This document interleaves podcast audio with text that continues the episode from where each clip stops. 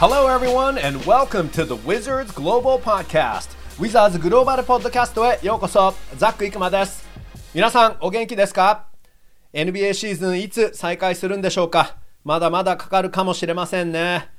いやー、ライブバスケが見たくて待ちきれない。そんな状況の中、ドキュメンタリーのマイケル・ジョーダンラストダンスが我々のバスケロスをこれまで5週間補ってくれました。しかし、それも終わってしまいました。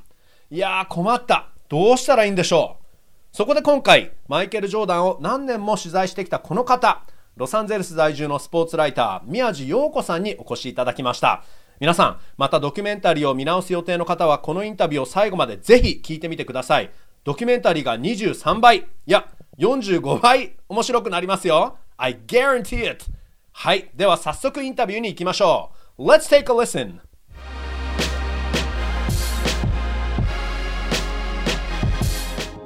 はい、えーでは今回のゲスト、宮地陽子さんです。宮地さん、よろしくお願いします。よろしくお願いします。えーっと、まず宮地さん、昨日ユタのソルトレークから悲しいニュースが入ってきました。元ジャズのヘッドコーチのジェリー・スローンさんがお亡くなりになられました。78歳でした。えー宮地さん、スローンさんは1997年、98年に準優勝。あまあ、両方ともファイナルはブルズに負けてしまいまして、えーまあ、マイケル・ジョーダンラストダンスドキュメンタリーにも出てこられましたが、スローンさんって宮地さん、どんな方だったんですか？そうですね。あの、本当にオールドスクールなコーチの方で、あの、実直で、頑固で、で、あの、本当にストレート。うん。あの、前にちょっとスカウトの人に話を、いろんなコーチのサイン、あの、ハンドサイン、あの、フォーメーションとかのサインをコーチが出すんですよ。その話を聞いたときに、はい。あの、みんな隠したり、いろいろハンドサイン出しながら、コートの中に隠したり、いろいろ、あの、隠すんだけれども、一人だけ全然隠さない人がいる。大きい手でボーンと出す人がいる。それがエリー・スローンだと。もうそんな感じで、あの、はい本当にメディアに対してもすごいストレートで、うんあの、嘘とかそういったことは言わないし、はい。あの、ラストダンスでも出てましたけれども、あの、ジョーダンがフルゲームの時に、はい。最後まで気づかなかったのはスローンさんだったんですよ。うんうん あの、みんな知ってて、試合前からあれは本当にニュースになってて、はい知ってたんですけれども、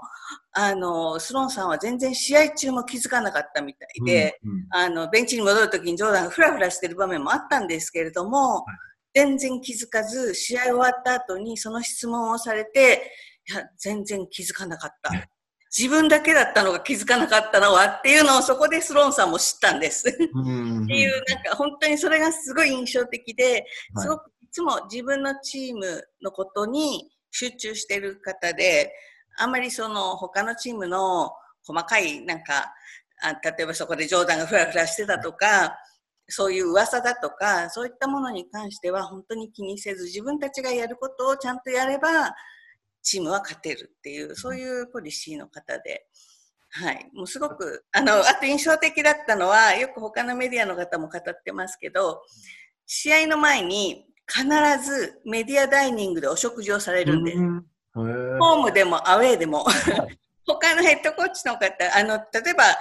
ね、もっとスカウトの方とか、アシスタントコーチの下っ端の方、方の方は時々来られるんですけど、ヘッドコーチの方がメディアのダイニングに来られるってことはめったにもう本当にないんですけれども、そうですよねストーンコーチは毎日どこに、どこの会場でも必ずメディアダイニングで食事をされる。それだから人の目とかそういったものも気にせず、すごい実質合憲な方っていうんですかね。はい。はい、それがすごい印象的な方でした。フルゲームの、ね、時も本当そうでしたけど、ドキュメンタリーでも、まあ、本音のちょっとおとぼけコメントのようなのが、すごく面白くて、あ、そういう人柄なんだなっていうのが分かったんです。はい。もともとは、あの、実はボルティモア・ブレッツ、えーまだブレッツ・ウィザーズ球団が DC に移転する前、えーのチームで現役選手で、で、あの、1966年には、あの、エキスパンションチームのシカゴブルズの、えーが誕生した時のえーオリジナルメンバーだったんですよね。そうなんです。だから、ブルーズの実は、あの、永久欠番になってる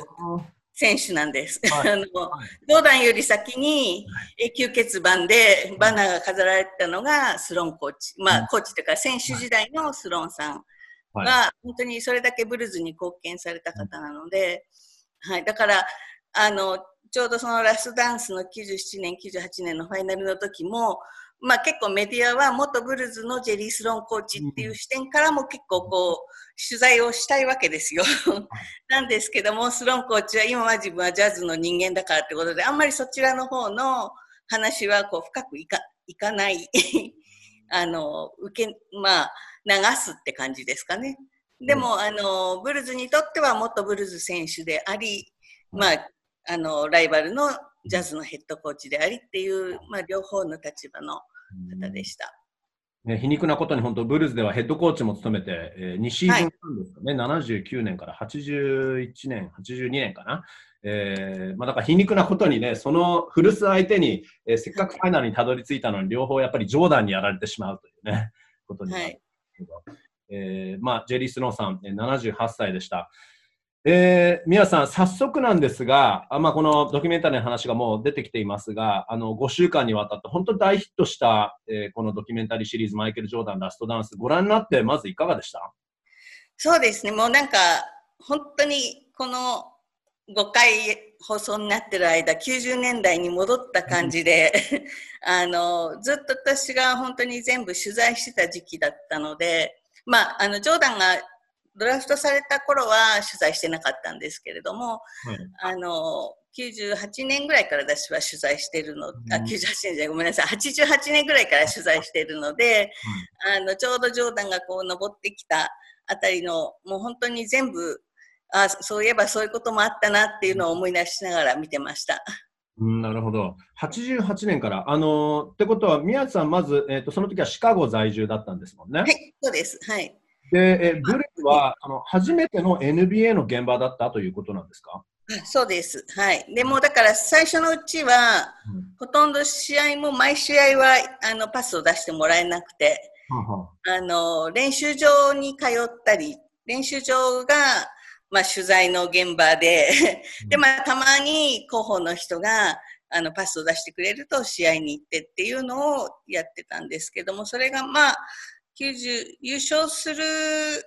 シーズンぐらいからですかね、結構毎毎試合こういけるようになって、だんだんこう回数が増えていったんですけれども。はい。その時は他に、例えばスポーツでは他にどんな現場で取材されてたんですか？私はもう NBA しか行ってなかった、ブルズしかだから行ってなかったです。はい。もうじゃあこのワールドがもう宮内さんにとってはもう普通のワールドというか、はい、そうですね。あの結構練習場とかもたくさん出てきましたけれども練習場もよく行きましたし、うん、あのはい、結構あの、えっと、前半の方で93年の優勝まで前期のスリーピートの時までは、うん、シカゴスタジアムだったんですね、はい、あの本拠地が。うん、とするとあのロッカールームに行くのがこう階段で降りていくんですよ下に。はい今のユナイテッドセンターは、ロッカールームはフロアと同じレベルにあるんですけれども、はい、シカゴシカゴスタジアムの時は、ロッカールームが地下にあったんです。なので、こうなんかフロアから階段、狭い階段を降りて、行ってすぐ降りたすぐ右に、こう、ブルーズのロッカールームがあるっていうのが、こう、選手がこう上がったり降りたりする場面を見ながら、ああ、そうだったなっていうのを思い出したりしてました。確かにあのロッカールームと、ね、コートが違うフロアっていうのはほとんどもう他にどこにもないですよね、そんなところね、おそらく、ね、そうですね、もうないんじゃないですかね。うん、はい、でも本当に階段も狭かったし、はい、あのちょっと危険ですよね、今だったら。はい、マイケル・ジョーダンとすれ違ったりみたいな感じで、その狭い階段でですね。はい、そうですね。あの、まあ、今ね、その90年代を思い出させてくれたというね、話がありましたけど、その、改めてどんなことを感じましたか？例えば、ま、自分の取材をしているとき、まあ、そういうお話もそうだと思うんですけど、まあ、なんていうんです、ドキュメンタリーを見て、例えば90年代、あるいはその時の NBA とか、その時のブルースとか思い出して、あ、やっぱりこんなことあったよね。で、今見て改めて感じたことってどんなことでした？えー、っとですね、まあ、私は結構そのじ時にずっとジョーダンを取材してたので、ジョーダンは本当にすごい選手だっていうのは、本当にきっと、あの、すごい理解しているって自分でも思ってたんですね。はい、で、もちろん今でもそう思ってたんですけれども、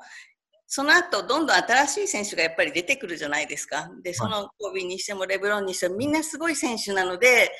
だんだんだんだんこうなんかフラットに見ようとすると、まあ、ジョーダンもすごかったけれども、コビーもすごいよね、レブロンもすごいよねっていう視線で結構見てたんですね。はい、で、改めてこうやって今90年代のストーリーを振り返ってみると、あやっぱりジョーダンって一つ飛び抜けてたなっていうのを改めて感じました。だから結構時代の流れとともに、ジョーダンの凄さのどこがすごかったっていうのをだんだん自分の中でも何て言うんだろう感覚的なものになってってそれほど深くこう あの感じたものをちょっと薄れつつあったんですけれども、それがなんとなくこうこの今回のドキュメンタリーを見たことによってやっぱりジョーダンちょっと特別な選手だったなっていうのを感じました。思い出しました。あなるほど。あの、そんなマイケル・ジョーダンさん相手に、あの、で、宮内さんのね、ラストダンス振り返りシリーズのコラムがあって、すごくそれも読んでて、本当に、あの、ドキそれを読んで、で、またドキュメンタリーを見て、その、楽しみが倍増してたんですけど、本当にこれすごいなと思ったのが、あの、まあ、95年、96年シーズンのメディアデーでですよね、えー、マイケル・ジョーダンさんに、アキーム・オラジュワンの方があなたよりいい選手だという声もありますけど、どう思いますか？と、その質問をぶつけたのがすごいなと思うんです。これ、まあ、ね、その時の心境というか、もそれ当然聞きたいことを聞いてたわけなんですけど、どういう流れだったんですか、あれは。あの私もちょっと記憶がうろ覚えなんですけれども、メディアでって今みたいに記者会見式にやるんじゃなくてもっとドドッと囲みで 選手が出てきて出てくるとその周りにメディアが集まって話を聞くっていうあのシステムだったんですね。はい、でなんかその時私の記憶の中ではジョーダンの周りにあんまり人がいなかったんですよ。うん多分あのいろんなところで写真撮ったりいろんなステ今もやってますけどいろんなステーションを回って選手はこうぐるっとコートを一回りするんですけれどもその中でたまたまジョーダンの周りにあまりいない時にこう話を、まあ、近づいていったら話をしてくれたんですけどもであのまあその前のシーズンあのラジワンすごかったですから本当に突出してましたしであのジョーダンは常に自分がナンバーワンっていう意識をすごい強く持ってる選手だったのであのまあ、夏の間のトレーニングの話も知ってましたしそういうのを考えるとあのジョーダンは今どんな気持ちでそのオラジアンに対して思ってるのかなと。であの本当はジョーダンがいやあの自分がナンバーワンなことを証明してみせるさみたいなぐらいのことを言ってくるかと 思ったんですね。思って聞いたことだったんです。だからオラジアンのことをそういうふうに言う人もいますけれどもあなたはそうじゃないです、あの、あなたはそう思ってないですよねっていうのをちょっと後ろ飲み込んで 聞いた質問だったんですけど、そしたらジョーダンから自分もそう思うって帰ってきたので、ちょっと 拍子抜け だったのはすごく印象的でした。うん。あの取材をしている側だと分かることというか、はい、もちろんその視聴者はね、記事になってるコメントとか、あるいはテレビであの映ってるそのコメント、喋ってる姿っていうのが見えて、実際にその周りにはすごくメディアがたくさんいたりとか、まあ、いなかったりとかね、うん、そういう状況がわからないじゃないですか。うん、で実はこっちはよし、こういう質問をぶつけてやろうとかって思って気合い入れていったとしても、場合によってはその記者さんもたくさんいて、まあ、勇気づけられる時もあれば、ちょっと引いちゃう時もあるじゃないですか。だからそれってすごい度胸だなと思って。周りの選手もそうですけど、周りの記者さんも場合によっては、質問によっては、ね、あのこっちは口には出さないけど、おお、すごい攻めるなとか、そういうきっと思ってると思うんですけどね。はい。まあ、あの、その時は本当に周りに他にほとんどメディアがいなかったので、うん、すごくそれは特に後期のスリーピートの中では珍しいことだったんですよ。今から考えると。もう後期のスリーピートのジョーダンの周りっていうのは本当に常に大勢のメディアがいて、多分そんな状況で囲み取材できたのは本当に後にも先にもみたいな あの前期の時にはありましたし、野球時代にはありましたけれども、はい。だから、なかなか囲みでは質問する機会がないことの方が多かったんですけれども、その時は本当にちょっと特別な時でした。確かに囲みだともう本当に何十人ってね、わーって囲むわけですから、質問が、ね、通らない時もあれば、大体なんか覗くぐらいしかできなかったりってあると思うんですけど、あのー、今、レブロン・ジェームスも、まあ、アンソニー・デイビスもそうですけど、本当、熱々のレイカーズをずっと取材さし、あのー、されてきて、レブロン・ジェームスのその取材をするハードルの高さと比べてどうなんですか、マイケルとレブロンと。ハードルの高さでた？レブロンとジョーダンっていうよりは、今のメディアのありか、取材のあり方と当時との違いみたいなのはあるかもしれないですね。うん、あの、まあ、レイカーズはちょっと他のチームにしては珍しく、ロッカールームで必ず取材をするんですけれども、ジョーダンの時ももちろんそうだったんですけれども、今はそうじゃなくて、あの、ちょっと引いたところでこうみんなが待ってて、そこに選手が来るみたいなやり方をするチームの方が多かったり、あるいは記者会見、もう試合の後も記者会見式でやったりとかっていうことが多いですけれども、ジョーダンは記者会見でやるのはプレーオフの時だけだったので、あの、囲みが多くて、囲みが多い方が、ちょっと外れた話題とかは聞きやすいですよね。あの、質問するのは大変なんですけれども、はい。なので、まあそういう意味では、レブロンと、あの、ジョーダンは、まあ似てるって言えば似てるんですけれども、まあちょっとレカーズのやり方で、あの、バンキシャとかを優先的にこう前の方に行かせるやり方をしてるので、私はレブロンの時は、本当にいつも輪っかの後ろの方からとても質問ができるような状況じゃないようなことの方が多かったりして、まあそれはちょっと違うかなっていう感じですかね。でもレブロンは本当に、あの、ジョーダンと同じように結構長く質問にも答えますし、いろんな質問にきちんと答える人なので、そういうところは似ているかなと思います。うんあのマイケル・ジョーダンさんっていうのはメディアに対してはどんな方だったんですか？うん質問には必ずあの、なんていうの、丁寧に答えますね。うん、あの、まあ、あの、ラストダンスのドキュメンタリーでも出てましたけれども、必ずすごい人数が待ってるんですけれども、ジョーダンは必ず、あの、裏できちんとスーツに着替えて、着替えてからそこに出てきて、で、立ってこう、まあ、立たないとカメラがこう映しにくいじゃないですか。座っちゃうと、選手が座っちゃうと、カメラの人にとってはすごい映しにくいので、多分それも分かってたんだと思いますけれども、立って、きちんと質問をいくつもいくつも受けて、で、結構、あの、冗談のようなことも言い合ったり、軽口言い合ったりとかしながら、答えたくない質問もあったんでしょうけども、そういう時の交わし方が上手でしたね。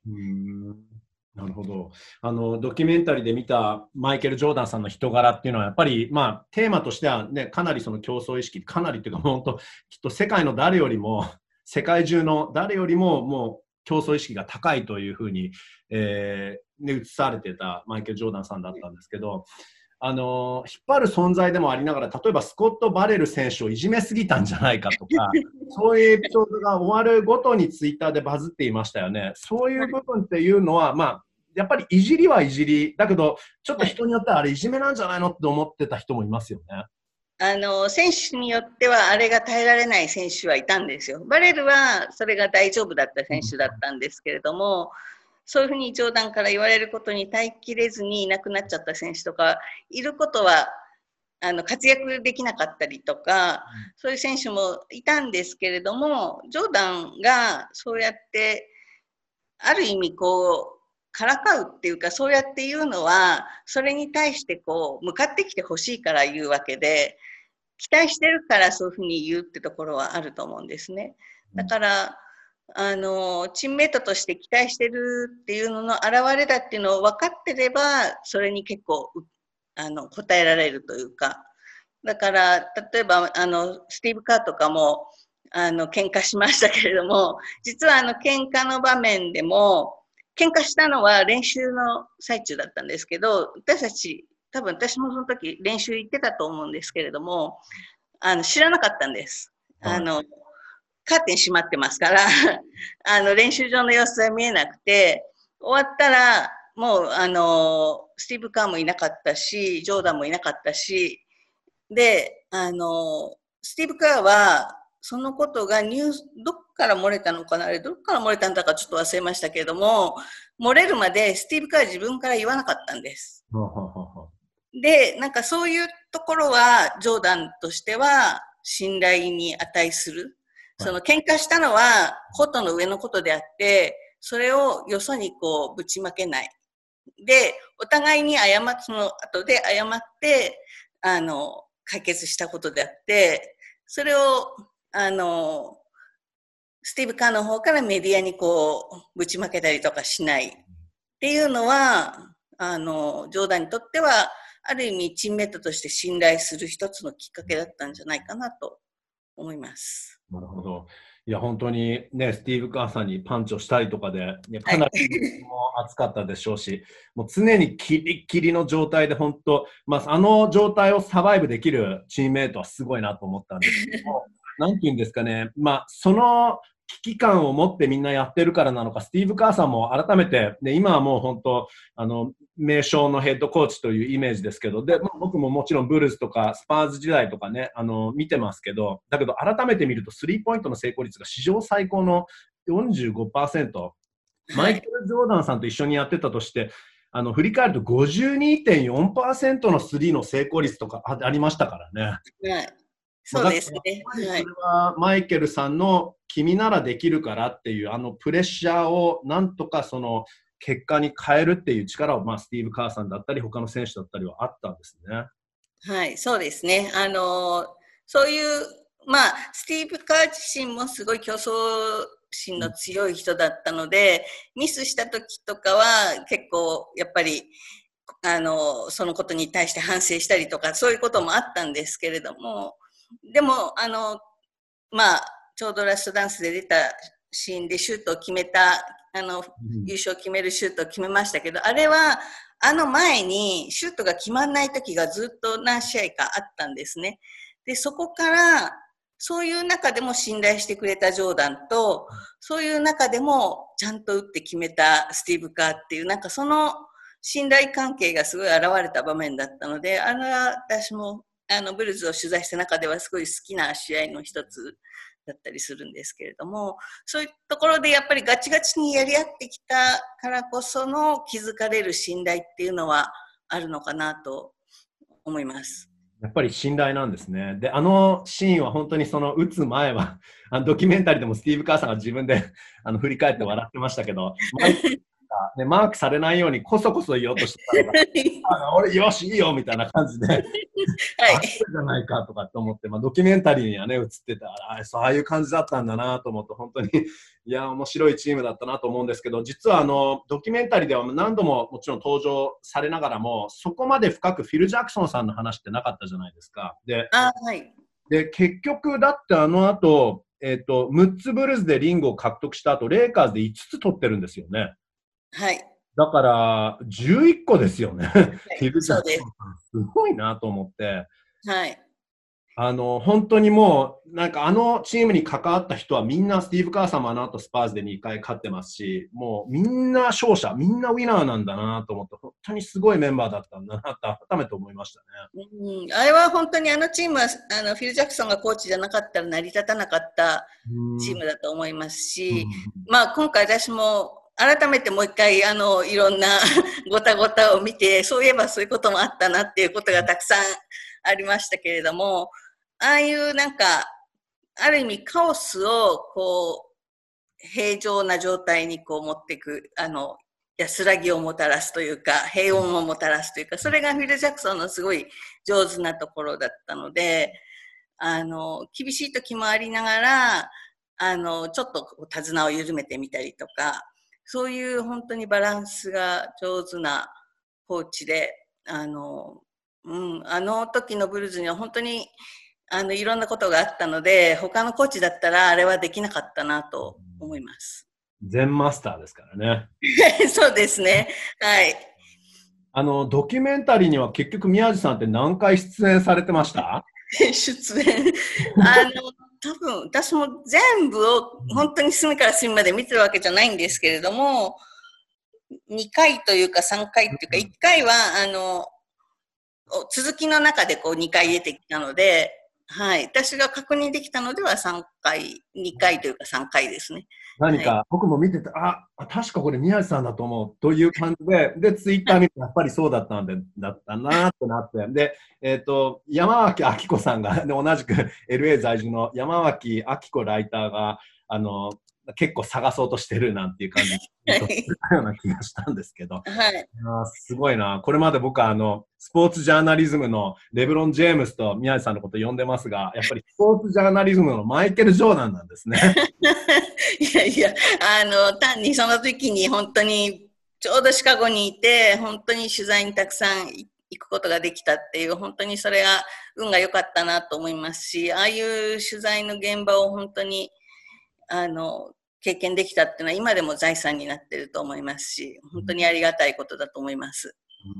それがね、映像としてこうやって残るっていうのもすごく貴重ですね。そうですね。ある意味ちょっと嬉しかったりします。でも実は、あのドキュメンタリー撮ってるのは知ってたんですよ。あの一番最後のシーズンに、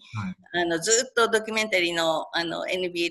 あのエンターテインメントのカメラの人たちがついて回って撮ってるのは知ってたんです。おまけにそれだけじゃなくて、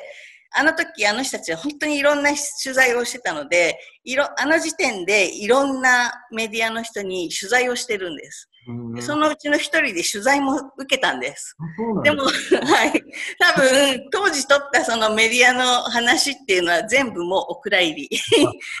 で、なくな、あの、使わなかったけれども、そういうメディアの取材も本当にいろんな取材、いろんな人に取材してたはずなんですね。で、私も、あの、どういうふうに使ってもいいみたいなリリースフォームにサインさせられたのを覚えてますし、それがどっかにあるはずなのに それは使われませんでした。はい。じゃあ実はあのたくさん出てますねっていうよりか、本当もっともっと出ててもおかしくなかったっていう。逆いや、まあ、そういう取材をした人は山ほどいたと思います。それこそ1000人、2000人いたかもしれないですけれども、あの、そうやってあの時、あのシーズンは本当にずっと密着でやってましたから、はい、その時の分で使われなかった映像っていうのはきっと山ほどあると思います。うん。素晴らしい作品でしたよね。あの、まあ、改めてその競争心というか、マイケル・ジョーダン選手のね、その、まあ、いかにそのコンペティティブであるかっていうことが知らされたんですけど、あの、現在の選手でマイケル・ジョーダンに似ている選手って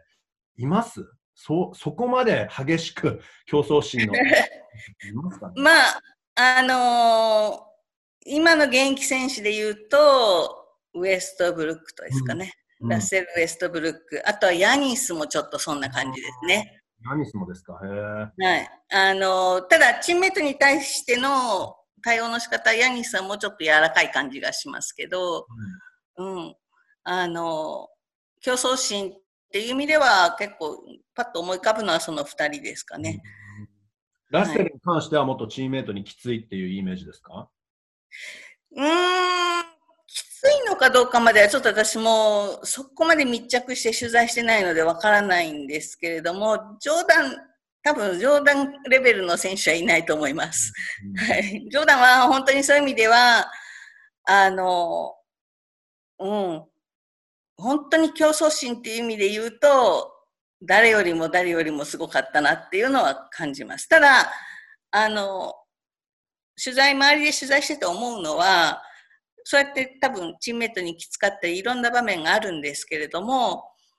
もともとが出身が南部なので、結構柔らかいんですよ。こう、あの、厳しい時は厳しいけれども、その厳しい時を離れると、メディアに対しても笑、笑顔でこう、接してきたりとか、その南部の温かさみたいなものも持ってる人だったので、だからまあ、あの、いろんな全、あの、全世界のファンに人気になったんだろうし、単にいつもこうギラギラしたものを見せてるんじゃなくて、コートの上ではそうでも、そこから離れた時に、すごく温かい人だったりとか、笑顔が、ジョーダンの笑顔っていうのはすごい本当にやっぱり結構アイコニックだと思うんですけれども、あの、そういったところがあったから、あれだけ人気になったんだろうなというのは思います。その辺のバランスがすごくある人で、あの、まあ、あと、結構、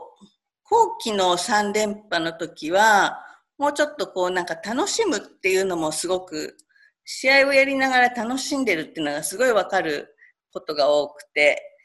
まあそういう意味では、あの、厳しいんだけれども、厳しくて競争心も強いんだけれども、その、それよりさらに上にあるものは、その、バスケットボールに対する愛情だったりとか、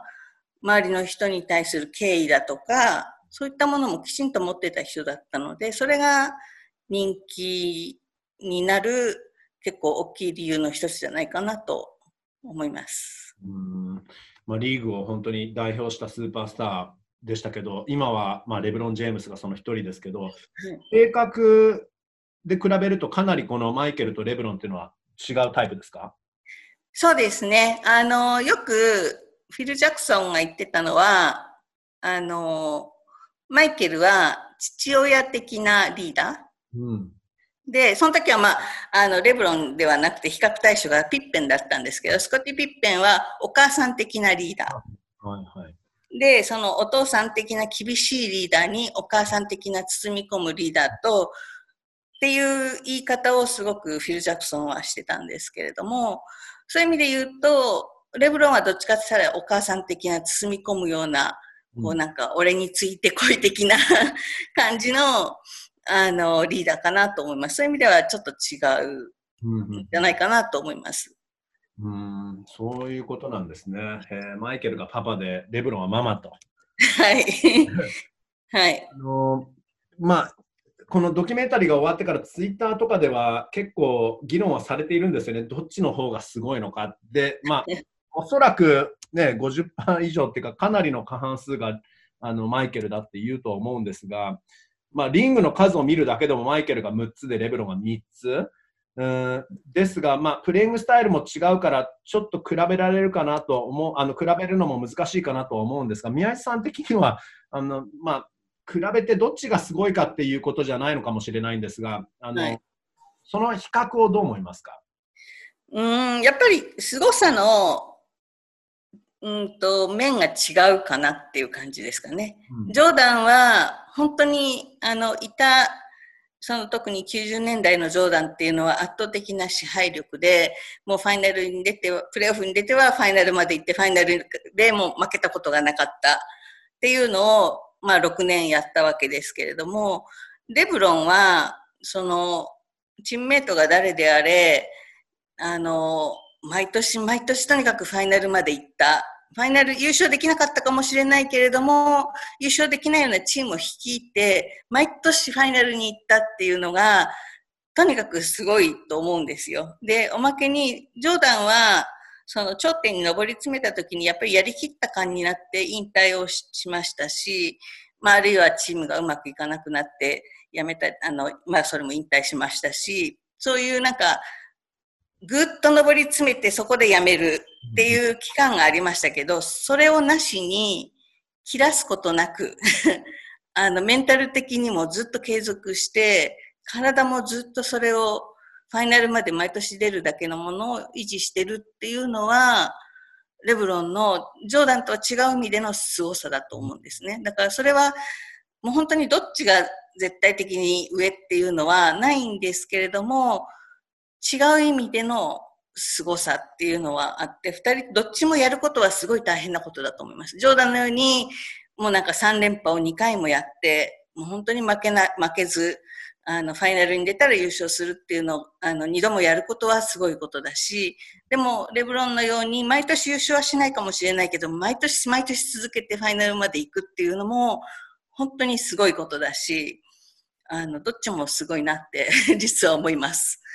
そうですよね。あの、どうしても数字だけで眺めてしまうと、まあ、はっきり言って、あの、両選手がこれまで成し遂げてきたことに対してちょっと失礼なのかな。そんなシンプルにまとめられるものではないんだなっていうのは思うんですが、でも、確かになるほど、そのマイケルは、まあ、そういうパパ的なアル、もう超アルファリーダーだから、その方がバーンアウトしやすいっていうことなんですね。あそういうのもあるかもしれないし、あの、うん、まあ、いろんなことが噛み合ってると思います。今は、今の方が、あの、体とかそういったものをとどうやってこう調整するかとか、そういったことがジョーダンの時代以上に科学的にやれてますし、あの、ジョーダンの体をずっと見てきたあのティム・グローバーも、あの、後から、まあ、コービーとかを見ている頃に聞いたんですけれども、今の科学でジョーダンを見ることができたらどんなに良かったかっていう言い方をしてたんですね。だから、あの、そういう意味では、レブロンは今のそういうあの科学の恩恵を受けている部分もあると思いますし、まあそういう意味ではだから時代が違うから比べられないっていうことにもなると思いますけど、まあメンタルの面では本当に継続するのはすごい大変なことなので、それを続けられるレブロンの凄さっていうのは別の凄さはありますね。うんなるほど。あの、確かに、その時、マイケル・ジョーダンさんが現役だった時のリーグと今、今って本当ここ数年でもどんどん変わってますから、あファールコールのされ方っていうの数も増えてると思いますし、あの、当時はもものすごくフィジカルだと思だったと思うので、はい、まあ、あの、それでも、まあ、その時代にレブロン・ジェームスがいたとしても、あれだけのフィジカルなスタイルだから通用できたでしょうし、うん、マイケル・ジョーダンさんももっとスコアラーとして、まあ、あのもっとスリーをうまくしてとか、えー、ファールを、まあ、全体的にね、フィールドゴール数のアテンプト数もやっぱりそれだけ増えてるわけですから、ハイボリュームでもっともっと点を取ってたでしょうです。あの出た、取ってたと思いますし、あの、元ブルーズの GM のロッド・ソーンさんがインタビューで、実はあのフリースローの数が増えて、で、全体的にフィールドゴールアテンプト数が増えているから、あの、マイケル・ジョーダン今プレーしてたら、さらにあの30.1得点、平均得点でしたけど、さらに4、5点多く取ってたんじゃないかって言ってますからね。はい、そうですね。それは思います。もう本当にあの頃は、あの、まあ、ブルーズはちょっと狭間にある、こう、ちょっとスキル系のチームでしたけれども、ブルーズの前にいたピストンズとか、その後に出てきたニックスとか、ちょっとこう、フィジカルで強くて、体が大きくてっていうことで、こう、あの、リーグを支配してた、あの、ペーサーズもちょっとそういう感じのチームでしたけれども、だから、あの、その中で、こう、ぶつかられても体勢を崩さないような、プレーをその時はジョーダンやってたわけですけれども、そのぶつかられるのがなかったら、どれだけ体楽に できてたかっていうのは思いますよね。確かにそうですよね。いやでもそれにしても本当にあの8年間の間に6回優勝で、しかもね、あの1シーズンは完全にいなかった状態と、あともう1シーズンも途中から戻ってきたシーズンだったから、その2シーズンはロケッツでっていうか、あの、なんか、まあ、今も実はそうかなと思いますけど、当時は特になんていうんですか、あの、本当ダイナスティ的な上昇軍団しか勝てない、もう本当エクスクルーシブなクラブなんだなって感じます。うん。まあ、あの時の本当にブルーズはちょっと、うん、いろんなものがうまく噛み合った時期だったなとは思いますね。はい。シカゴで、まあ、なんていうんですかね、取材もされてましたけど、一ファンとして、あるいはその街の雰囲気としては、やっぱりもう、あの6つ、もう7つ目、8つ目ってもっともっと見たら、もうみんなどんどんあの勝って疲れるわけじゃないけど、もういいやじゃなくて、もっともっと勝ちたいって気持ちだったんですか？もっともっとでしたね。っていうのは、それも多分、一回やっぱりジョーダンがいなくな、引退して、93年の優勝した後に、そんなところで辞めるって思ってない時に、いきなり突然辞めて引退して いなくなってしまったっていう経験をしてるので、そのジョーダンが戻ってきた時から後の、だから後期の3連覇っていうのは、ちょっと前期とは雰囲気が違うんですよ。前期はもう本当にそれまで勝てなかったチームが、こう王者に上り詰めて、シカゴっていう街自体もあんまり優勝に あの、縁、縁がない、あの、街なのであの、他のプロスポーツを合わせても。だからなんかその、街全体が王者になったことにこう湧いてるような前期の3連覇だったんですけど、後期の3連覇っていうのはもっと、このなんか、いなくなっ突然いなくなったと思った大スーパースターがいきなり戻ってきて、これはもう本当に、ちょっと、だから宗教に近い感じでしたね。あの後期のブルーズに対する見方っていうのは。だから、もう本当にあの、ジョーダンがいることがどれだけすごいことか、ありがたいことか、もう本当に、だからもっともっとっていう感じの、あれはもう本当に、あの、普通考えると、あんな状態で、あの、さ後期のスリーピートの最後の年、ラストシーズンを始めたら、もう終わりだと思うじゃないですか。でも、シーズンの途中で何度も何度も繰り返し繰り返し、あの、本当にこれでやめちゃうんですか？本当にこれでやめちゃうんですか？っていう質問をみんなしてたのは、やっぱり、もうちょっと続けてほしい、もっと続けてほしいっていう市民の気持ちとか、そういったものが本当に後ろにあったからであって、もっと続けてほしいっていう、あの、思ってたファンの人の方が多かったと思います。うん、すごいですね。あの、強いからファンになった、そのチームが強いからそのチームのファンになったって言うんだったら、そ何度も勝って、それを味わえるのは当たり前だと思うんですけど、実際に例えばシカゴ生まれで、まあね、その前は強くないチームでしたから、そして強くなって、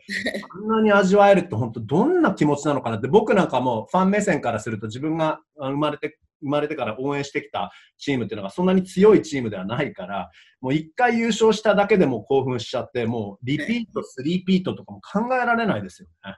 うん、そうですね。もう本当にだから、今から思うと本当にすごい時代だなだったなっていうのは思いますよね。あの、本当にそうやってやってる時にはそれが当たり前の世界であっても、それは全然当たり前じゃないんだっていうのは うん、あの、後から振り返ると本当に思います。すごい時代だったなっていうのは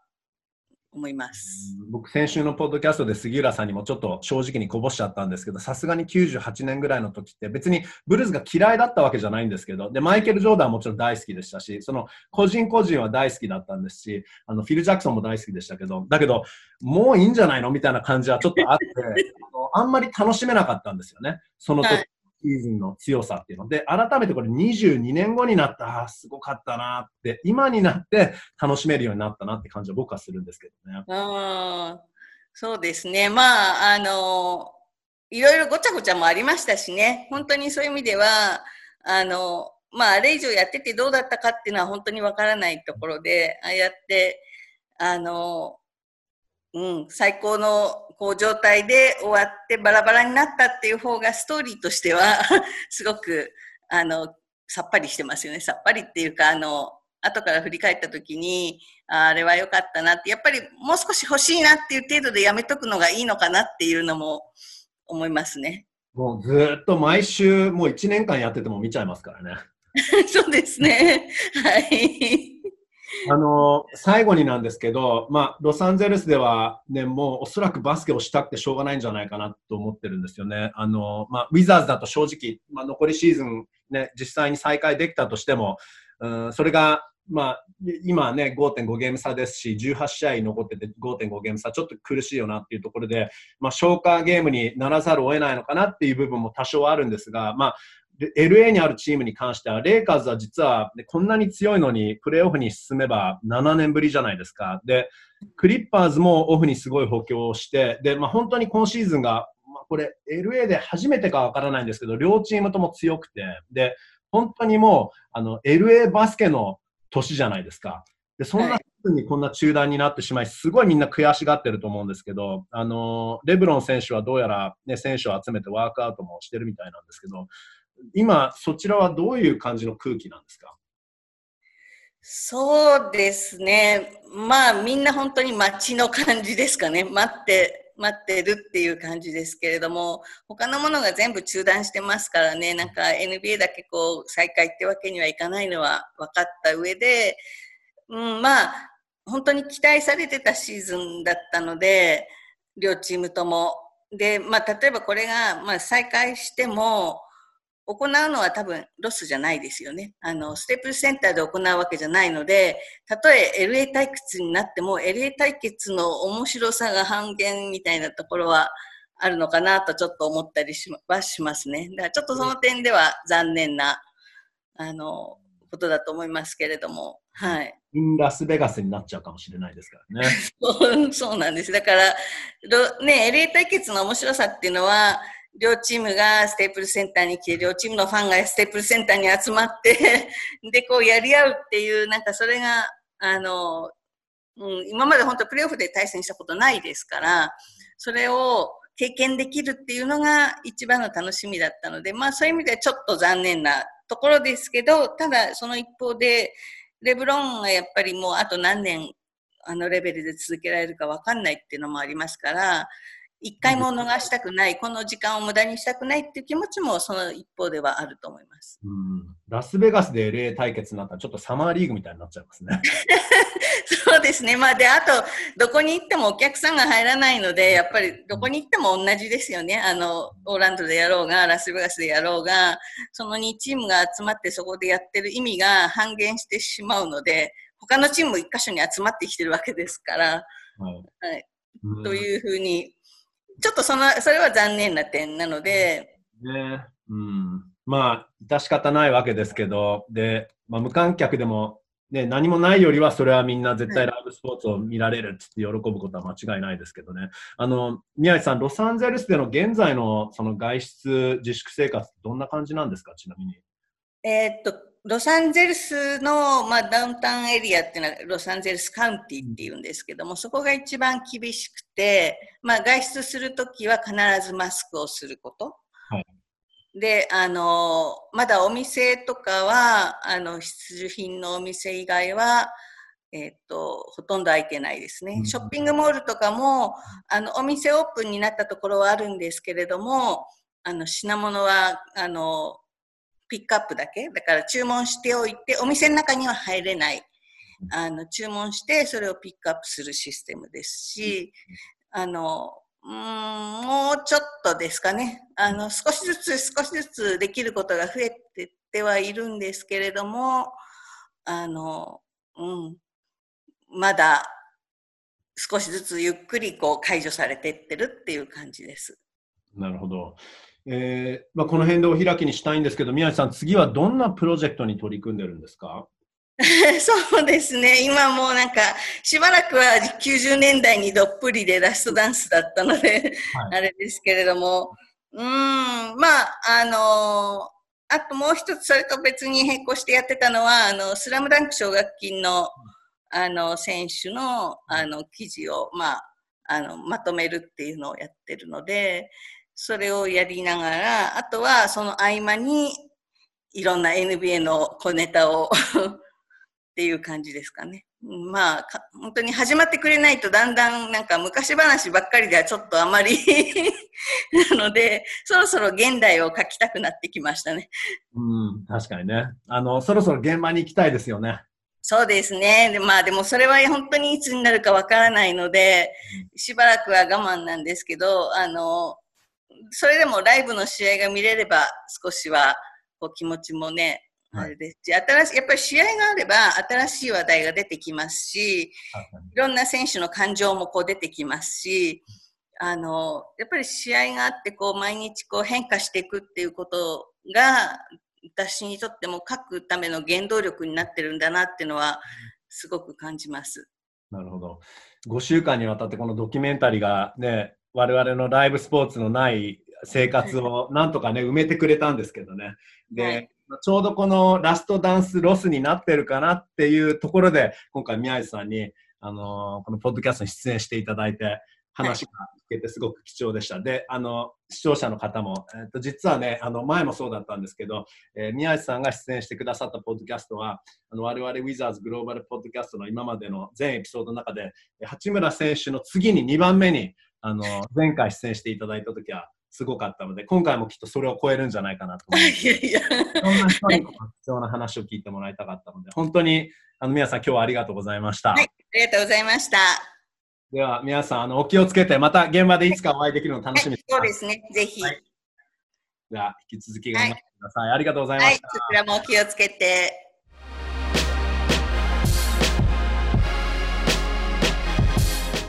いやー、面白い話がありすぎて、本当はずっとインタビューしたかったですよね。レブロン、マイケル、どっちがすごいのかという議論についても、レブロンが継続してファイナルに出続けていること、そこがすごいという分析もさすが宮地さんです。僕だったらどうしてもリバウンドの数とかアシストの数とか見ちゃうんですけどね。そして宮地さん、何度かドキュメンタリーに映っていましたが、なんとラストダンスから取材も受けていたんですね。レジェンド宮地さん、今日はたっぷりとありがとうございました。皆さんも最後までありがとうございました。では今回はこの辺でフィニッシュです。Thanks for listening to the Wizards Global Podcast. Have a great weekend, everyone.